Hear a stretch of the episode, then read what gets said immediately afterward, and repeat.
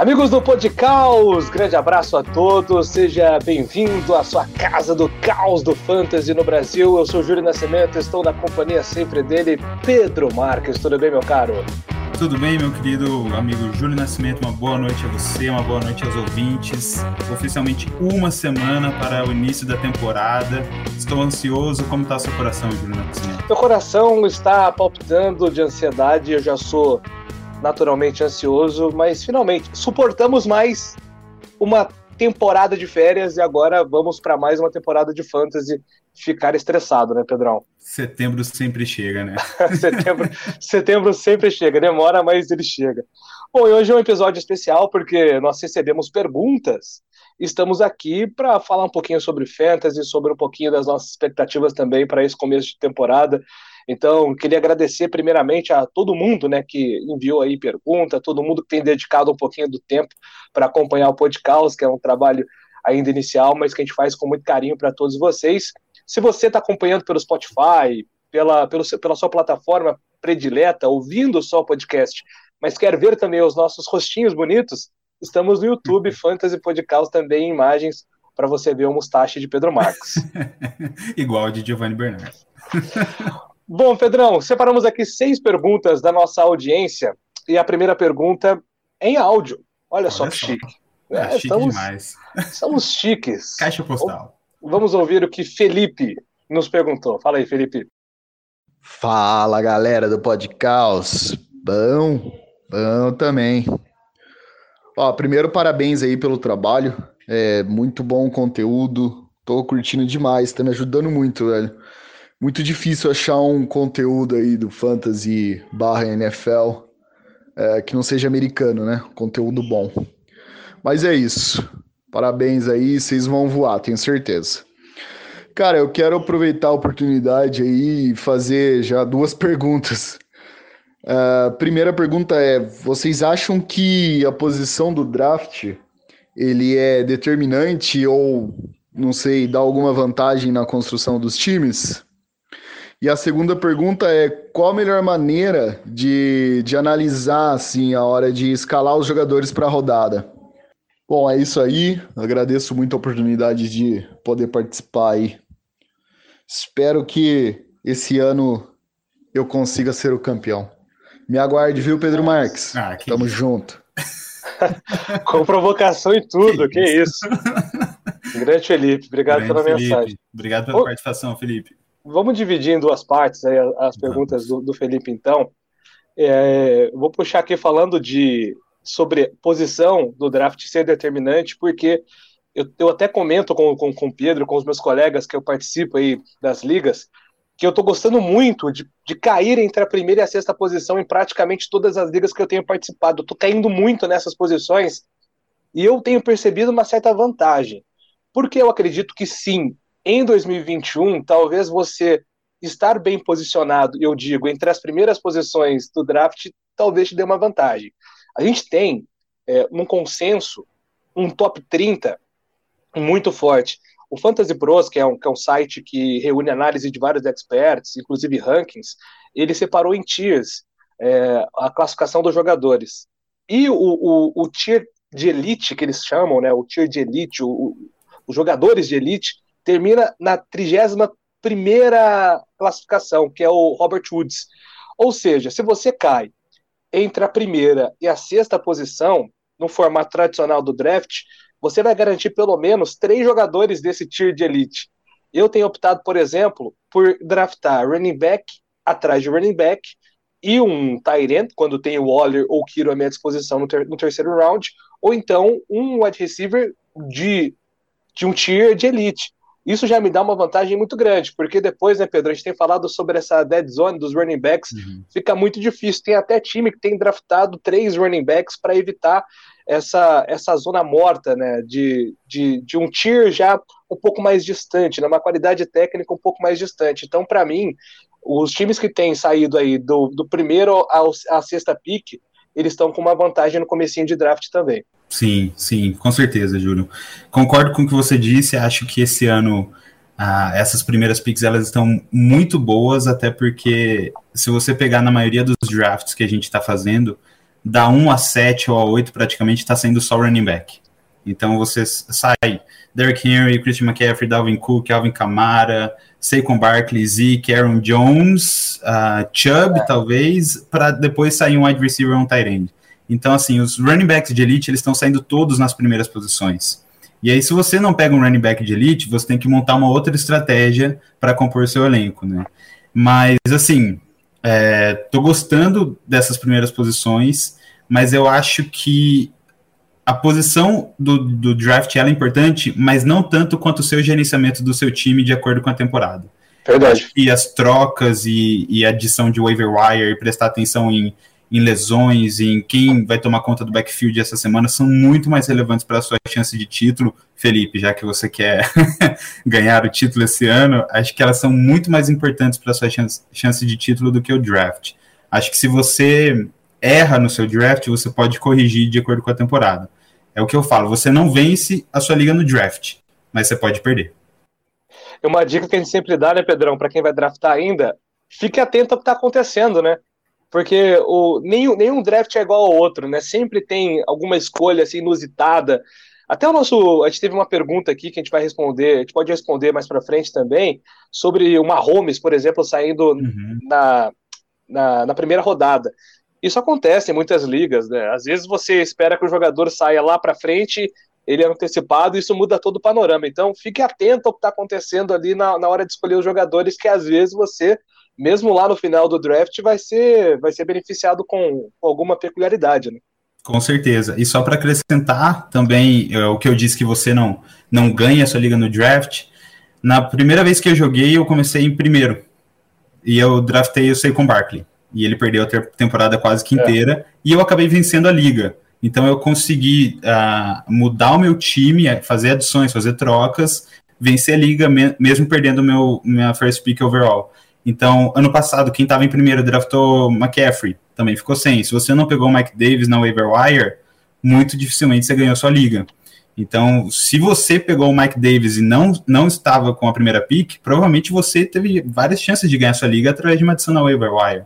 Verdade. Então é o, o, draft ele é importante, super importante, mas a sua estratégia conforme o andar do, da temporada é muito mais importante, na minha opinião. Segunda pergunta aqui é do Murilo. Vale a pena apostar em QB calouro? Quais rooks dessa posição vocês apostariam no Fantasy em 2021, Pedro Marques? Vamos lá. Uh, rookie quarterbacks, historicamente, eles não têm grandes temporadas no Fantasy, né? É claro que isso vem mudando nos últimos anos. A gente teve o Justin Herbert temporada passada que colocou fogo na liga do nada, né? O médico foi lá e perfurou o pulmão do, do quarterback dos Chargers e o Justin Herbert ficou sabendo que ia ser quarterback titular cinco minutos antes do jogo. E foi uma grande adição para qualquer time que pegou ele, ele foi muito bem no passado. Mas tem uma, uma questão que a grande maioria dos times que tem um QB calouro é porque o time não foi bem na temporada passada. Então, por, por isso que eles draftaram o QB calouro, né? Porque eles estão lá em cima no, no, no board da, do draft salvo algumas exceções que eu vou comentar daqui a pouco também, que foi o caso desse ano. Mas assim, Trevor Lawrence, talento ger geracional, é incrível, um dos melhores prospectos desde Andrew Luck, vai para os Jaguars, né? Um time que ano passado conseguiu ser pior que os Jets, né? Do ano passado. Então, é, é, essa é a questão de QB calouro, né? Ah, claro que a gente viu Justin Herbert, Murray, lá atrás com Andrew Luck, a melhor temporada um QB calouro na história. Robert Griffin, se você quiser voltar lá atrás, Kim Newton. Mas eh, se a gente analisar o número, se você me permitir um pouco aqui, Júlio Nascimento, falar um pouco como economista, Sim. falar um pouquinho dos números. Em 2011, o quarterback 12, ou seja, o último quarterback 1, terminou a temporada com 222 pontos no Fantasy.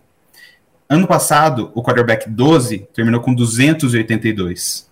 Ou seja, são 60 pontos de diferença do, do, da mesma posição em 2011 e 2020, certo?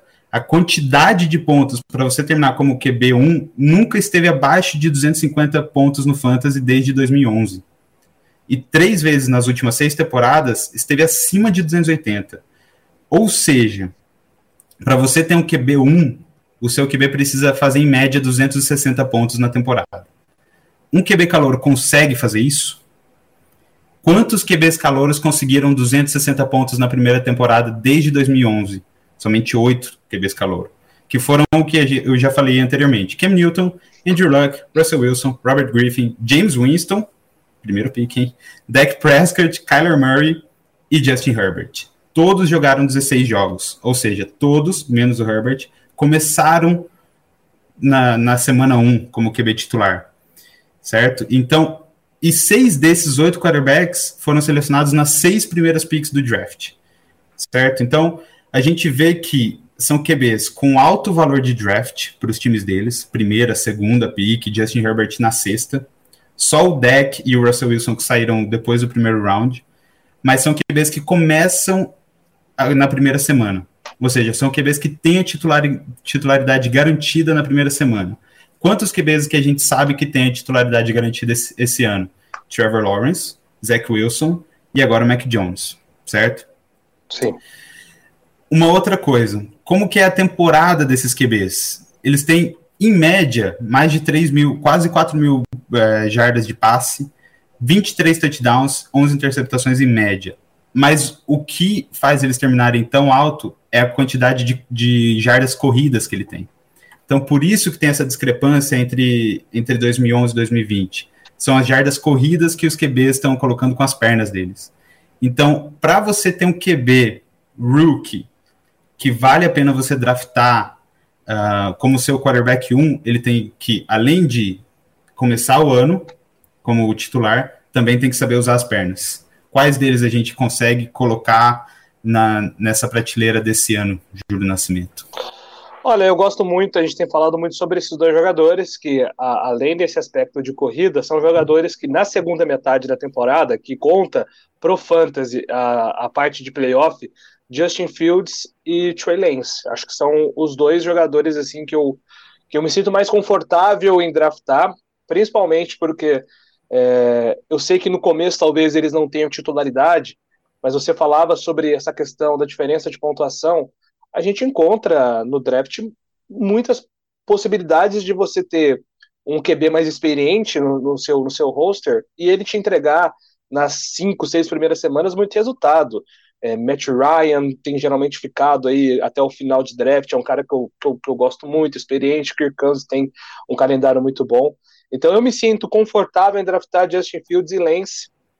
Tô, quero ver um pouquinho mais do, do Trevor, quero ver mais do Mac Jones, que, que promete muito em parceria com o Johnny Smith, com, com o Jacob Myers mas ainda eu tenho um pouquinho de receio com outros nomes a não ser o Fields e o Lance. Exatamente. Também gosto muito do Fields e do Lance, a gente já comentou sobre isso, que é a estratégia do podcast aqui, de você esperar para pegar um quarterback, você pega um quarterback de um tier mais baixo, Matt Ryan, Kirk Cousins, um Tua, e você drafta também o, o Trey Lance e o Justin Fields como seu backup.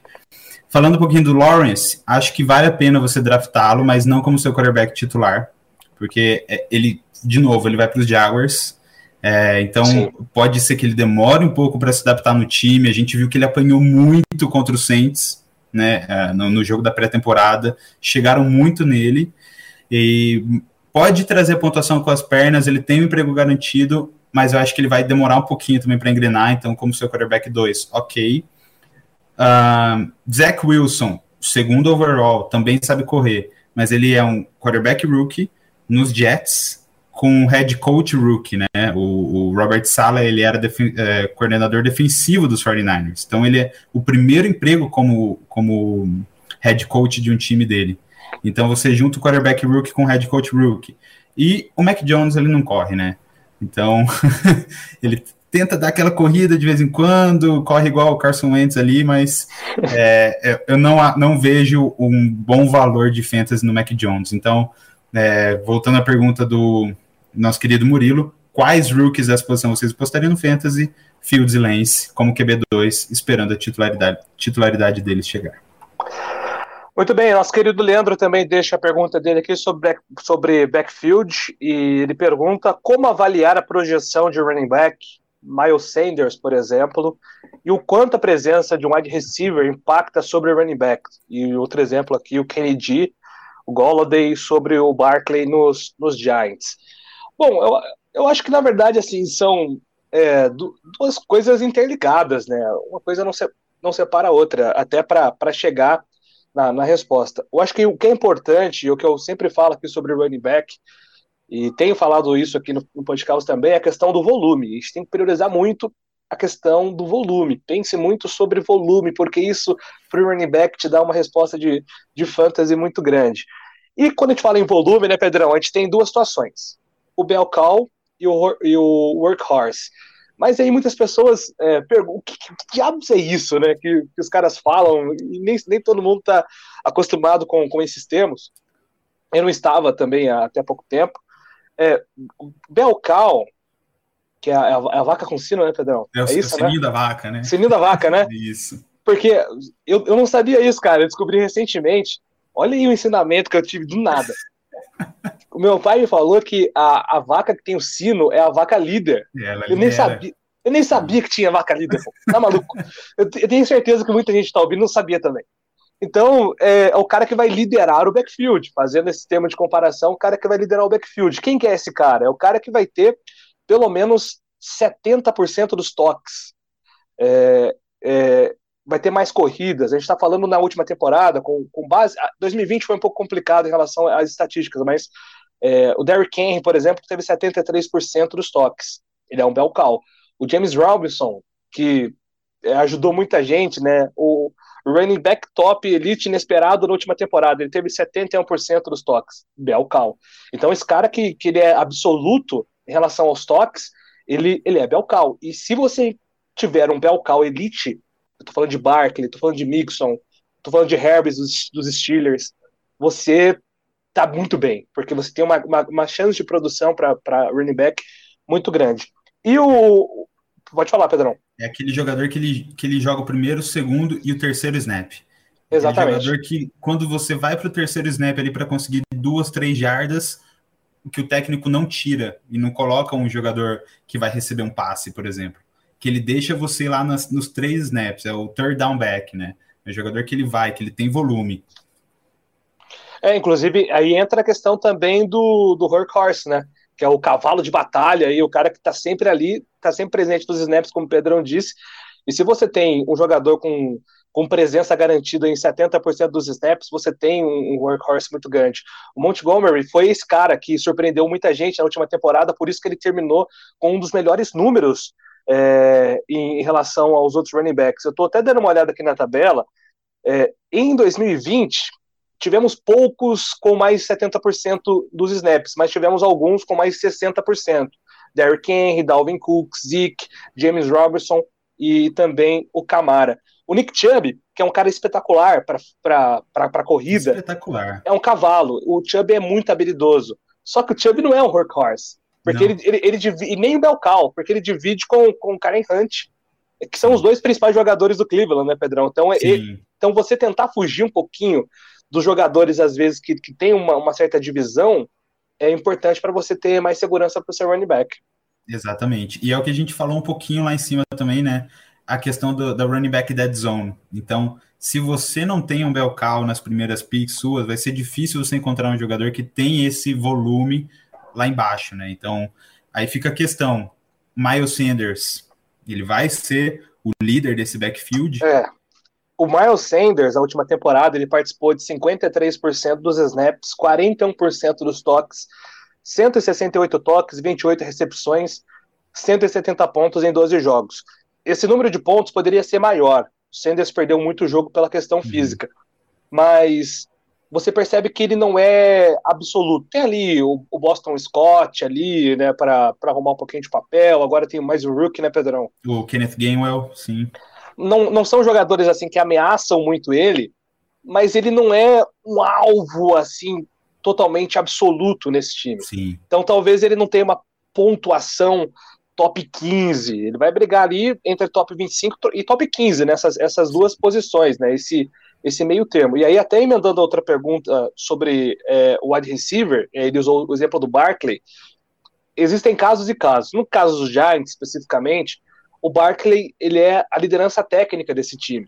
Mas com o Golladay, que é um jogador habilidoso, a gente falando do Golladay saudável, a gente está falando de um excelente, de um excelente jogador. Então a defesa adversária ela vai ter que se preocupar com mais um jogador. Não vai se concentrar totalmente no Barkley. Por outro lado, é mais uma opção para o Daniel Jones. Então talvez o Barkley receba um pouquinho menos de toques. Sim. Então é, é, encontrar um meio termo aí nessas duas coisas, né? Às vezes é, é, eu acho bom você ter uma divisão entre os jogadores protagonistas do time, porque o seu time vai, vai estar mais tempo no ataque, então a chance do seu running back pontuar é melhor. Mas por outro lado, também é mais, um, mais uma boca para alimentar, né? Então tem Com essa certeza. questão também. Com certeza. O Leandro é bem esperto, né? Ele não faz perguntas sobre jogador que tá no meu time ou no seu, né, Júlio? Verdade, já tá, já, tá, já tá pensando na montagem do elenco dele. Com certeza, com certeza. Ô, Pedrão, temos aqui a, uma pergunta muito legal do Natan sobre trades. Por que fazer trades. as trocas? Como fazer as trocas? Qual o critério para aceitar ou rejeitar alguma proposta? Como é que você pensa sobre essa questão de trade no seu gerenciamento de time? Para mim, fazer trades é uma arte. É uma arte, vamos começar por aí. É uma arte de negociação, persuasão, previsão, porque você tem que prever, você está trocando por, por algo que vai acontecer no futuro, né? Não é, é. algo que já está acontecendo. Então é uma arte que você tem que aprender a dominar, se você quiser levar seu time até os playoffs, até o final. E é, é claro que o principal motivo para você fazer uma trade é você melhorar seu time, né? Principalmente uma posição que está mais fraca, que você deixou a desejar no seu draft, sem piorar o seu time. Então, melhorar uma posição sem piorar a outra. E aí que está o ponto, né? Como você faz isso? Como você manda jogadores bons ou jogadores ruins e traz jogadores bons? Como, como você balanceia essa questão de melhorar seu time sem piorar seu time e sem piorar o time do seu amiguinho, né? Tem, tem essa questão também, né? A, a, trade, no meu ponto de vista, ela tem que envolver os dois lados. É. Né? Então, você tem que melhorar seu time, mas você tem, também tem que oferecer algo que seja de valor para o time do, do seu amigo. Senão a trade não deve acontecer, na minha opinião, né? É, e, e as trades elas fazem parte da sua estratégia de montagem do seu time, né? Você não vai sair do seu draft com todos os jogadores que você queria ou com todos os jogadores que você precisa. Então, conforme a temporada vai passando, você vai precisar adaptar seu time por diversos fatores. É, eu acho que eu, eu, eu classifico em alguns pontos, Jonathan. Primeiro ponto, acho que é o tamanho da liga. O tamanho da liga acho que sempre vai influenciar no seu poder de trade, porque se você tem uma liga de 8, 10 times, é, o jogador tem um valor. E aí que é o segundo ponto. O jogador sempre tem um valor. E se você tem uma liga de 24 times, por exemplo, ou de 20 times, o jogador vai ter um outro valor, porque é, imagina você, um, você numa liga de 20 times, a escassez de running backs, por exemplo. De wide receivers você vai ter uma profundidade, mas aí você perde um running back, você vai precisar de um outro. Então imagina a escassez. O jogador vai ter um valor totalmente diferente do que ele teria numa liga menor. Então, o é, primeiro passo é você entender como que é a sua liga, o valor dos jogadores, dois pontos que eu citei aqui. O terceiro ponto é, é você entender a escassez dessa posição específica dentro do seu time. O quarto ponto, para mim, é ética. É, como o Pedro disse, se você quer melhorar o seu time, mas enfraquecer o outro, cara, você não tá jogando o jogo da maneira legal. Porque a, a magia da trade é você falar, poxa, eu melhorei meu time e não prejudiquei o cara. Eu mantive o, o, o nível de competitividade elevado. Eu vou dar dois exemplos aqui de, de trades que eu fiz essa semana. Eu troquei o Golladay pelo John T. Johnson com, com um colega, porque eu tinha o Golladay, é um cara que eu confio, o Pedro Marcos sabe disso, não, não é clubismo não, é um cara que não. eu confio mesmo. Sempre gostei dele, sempre gostei dele. E eu confio que ele vai ficar saudável em algum momento da temporada. E meu amigo, ele estava preocupado com os drops do T. Johnson. E são jogadores que, na, na minha classificação, são muito próximos. Eu confio no do T. Johnson, e ele confia no Golladay. Então, como, como ele tem uma insegurança maior com, com, com o Joe ele mandou para mim, pegou o Golladay. São dois jogadores com classificações próximas no meu ranking, no dele também. Então, nesse, nesse ponto de vista, por mais que a, a, alguém discorde, poxa, o Júlio saiu ganhando, poxa, o Júlio saiu perdendo, eu, eu, ninguém prejudicou ninguém, uhum. porque a, a, nossa mentalidade ali está próxima. Sim. E uma outra foi que eu precisava de um running back, eu estava com muita escassez de running back, era uma liga grande, eu precisava de um RB2, RB3, fiquei muito empolgado com, com, com o Mac Jones nos Patriots, então o Damian Harris é um jogador que vai ter um pouquinho mais de valor. E eu tinha o, o, o Ty Higgins, o T. Higgins, perdão, na minha liga, numa posição de wide receiver 4. Então eram jogadores também com valor muito próximo. A gente trocou, porque ele precisava de wide receiver, eu precisava de running back, então a gente fez essa troca aí. Então, você entendendo o valor, você entendendo o tamanho da liga e você entendendo que ninguém vai ser é, prejudicado, esse é o caminho mais ou menos para você fazer as trades. Certo. Mas é uma arte, né, Pedro? É uma arte. Aí o Natan também perguntou como fazer, né? Então, o nosso ouvinte ele pode estar perguntando: tá bom, Pedro, Júlio, como que eu vou fazer essa trade então para melhorar o meu time sem piorar o time do meu amigo, né? Como que eu vou mandar um jogador que eu não quero para trazer um jogador que eu quero e isso não vai piorar o time do meu amigo? O Júlio já explicou muito bem aqui, mas é, tem aquela lá, né? Buy low, sell high. Então, compre na baixa, venda na alta. Então, o jogador ele pode ter um começo de temporada difícil, ele tem um calendário difícil. Uh, o jogador está voltando uma lesão que não é significativa. O jogador teve o, o QB do jogador teve dificuldade no começo da temporada. Essa é uma ótima oportunidade para buy low né? Talvez o, o, o manager que tem esse jogador no time, ele fala, pô, esse cara não tá me rendendo. E você, conhecendo o calendário da NFL, conhecendo os próximos jogos, analisando qual vai ser o calendário, você pode comprar esse jogador na baixa. É um jogador que o manager quer vender e um jogador que você pode adquirir por um valor mais baixo. E isso você não está piorando o time dele, você, tá, você pode estar tá melhorando o seu, é algo que você acredita. E venda na alta, né? Então, tem jogadores medianos que estão performando muito bem, porque, não sei, um jogador do outro time está lesionado, e aí eles estão fazendo pontuações muito boas que geralmente não fariam. Venda esse jogador para alguém que confia no potencial dele. Você pode estar tá com um jogador no seu time fazendo lá 20 pontos, 20 pontos, 17 pontos. Aí você fala, putz, eu acho que esse cara não vai continuar com essa performance. Principalmente Mas... em dinastia, né, Pedrão? Exatamente. Por exemplo, se a gente pegar o exemplo do, do, do Gus Edwards, é um cara que valorizou muito. Eu, se eu tivesse o Gus Edwards, eu, eu trocaria, porque a gente sabe que na, na outra temporada o J.K. Dobbins vai voltar. E vai voltar bem. Então você consegue vender ele alto, pegar um jogador alto também. Né? Exatamente. Falando um pouquinho do Miles Sanders, né? Acho que na temporada, temporada passada eu tinha ele no meu time. Aqui, até a, tempo, a semana 5, ó, ele começou com 20 pontos, 14, 9. Na semana 5 ele fez 23,9 pontos no Fantasy. Aí você pode pensar, putz, acho que é hora de vender alto esse jogador. Você não sabe se ele vai continuar jogando bem ou não. O outro manager também não sabe. Então é o que você espera do jogador. Aí você vende mais Sanders, aí ele faz 12, 13, 9, 6, 3 pontos. É a zona de risco, né? Você é a tá zona de risco. O outro jogador não sabia que ele, que ele ia cair tanto assim. E você Sim. também não, provavelmente. Você esperava que ele caísse. Isso é legítimo, é legítimo. É Exatamente. É legítimo. E aí, beleza. Fez 6 pontos, 3 pontos. Compra compra na baixa. É. O outro jogo é. do Sanders ele fez 20, 29 pontos. Entendeu? É o mesmo jogador, Sim. são situações diferentes. Então você tem que entender o calendário da NFL, tem que entender a situação dos times, né? Seja racional, não Exatamente. seja emocional. Exatamente. Tanto para tanto o bom, que é o cara que vai, é, vai dar o boom, fazer 25, 30 pontos, como numa semana bust de um jogador que pode entregar mais. Exatamente. Então, seja, seja muito cauteloso aí nas avaliações é, de, é, definitivas de, de cada jogador. E Mas muito legal. Nunca, você nunca vai acertar 100% a hora de comprar ou a hora de vender o jogador. Ninguém nada. fez essa trade, vendeu ele na 5 e comprou na, na 14, né? Sabendo que ele ia performar desse jeito. Então, e, são... e dica, e dica, Pedrão. Muita gente manda proposta aí, às vezes proposta nada a ver.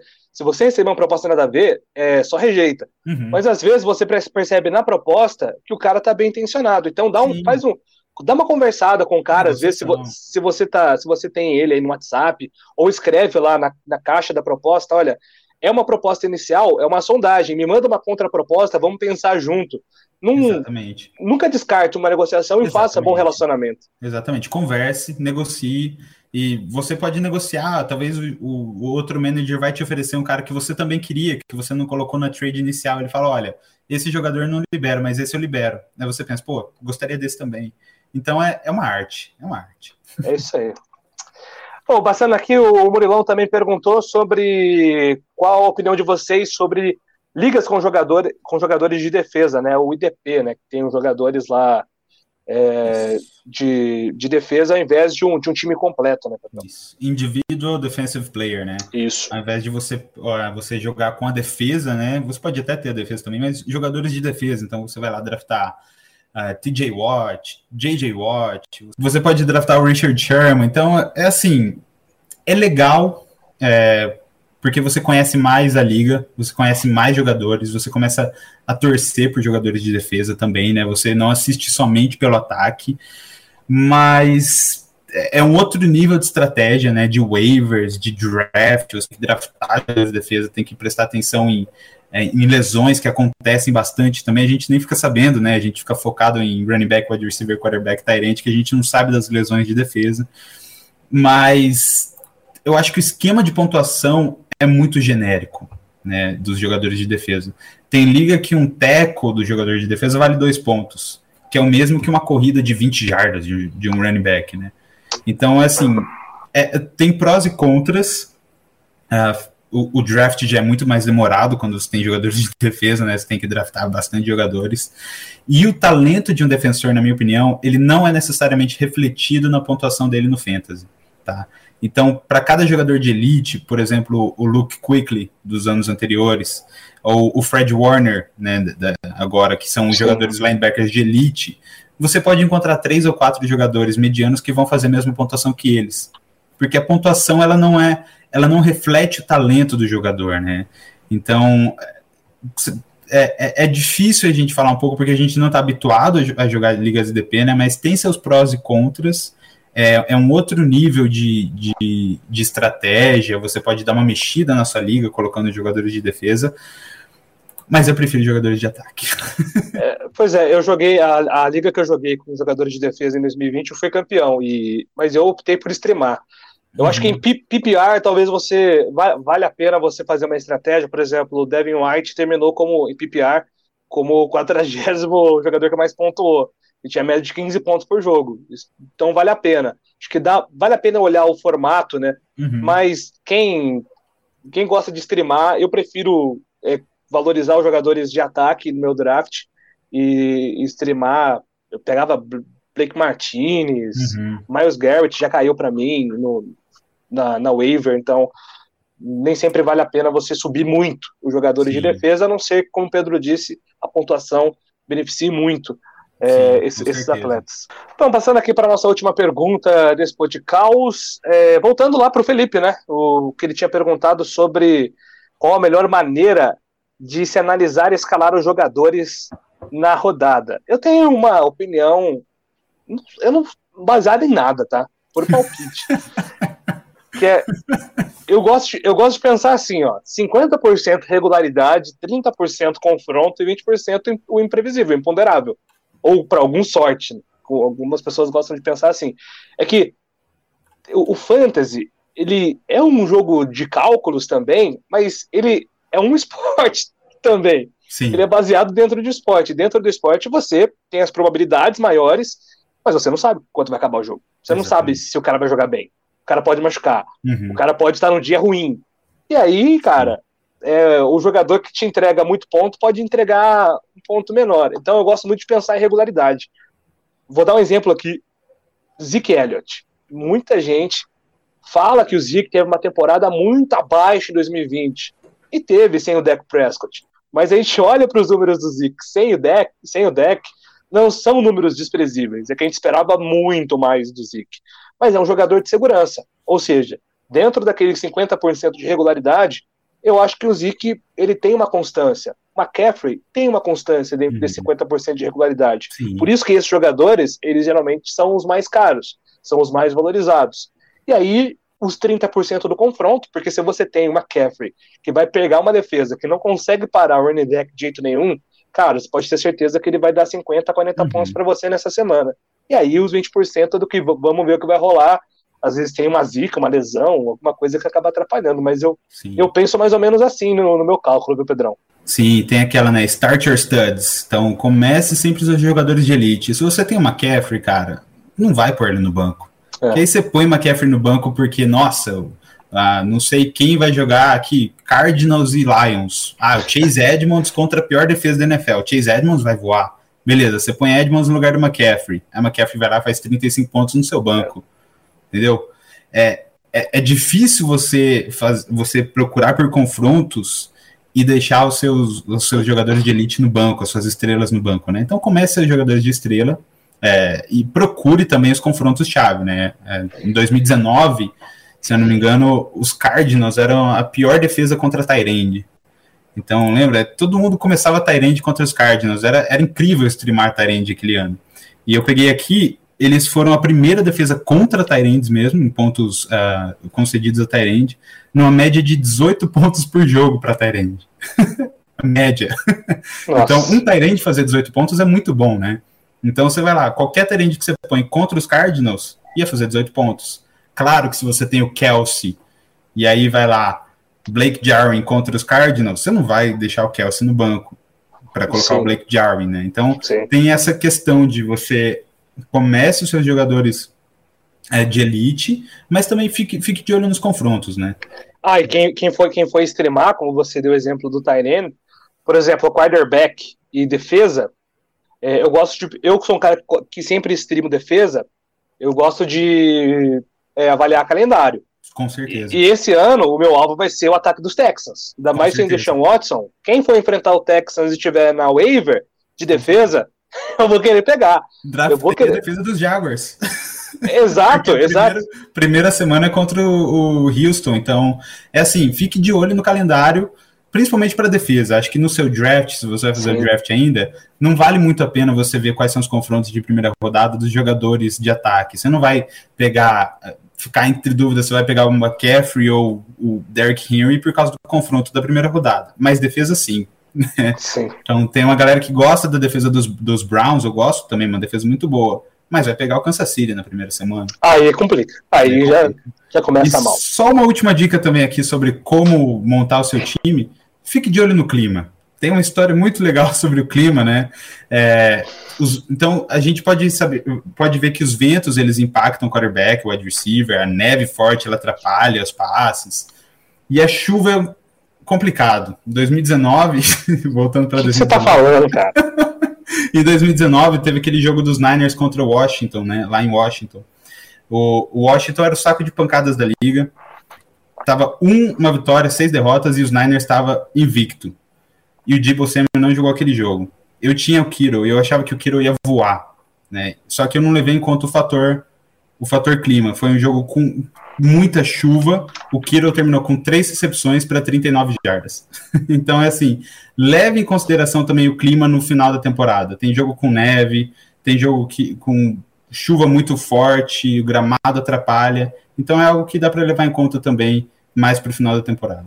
É isso, galera. Quero agradecer a todo mundo que enviou pergunta aqui para o Fantasy Podcast. Agradecer você mais uma vez por ter acompanhado mais um episódio. A temporada está chegando e eu tenho certeza que vai ser uma parceria muito legal aqui de você com a gente durante todo esse 2021. Abraço para você, até a próxima, Pedrão. Um abraço, Júlio Nascimento. Uma semana, hein, pessoal? Uma semana. Valeu, gente. Até a próxima. Tchau, tchau.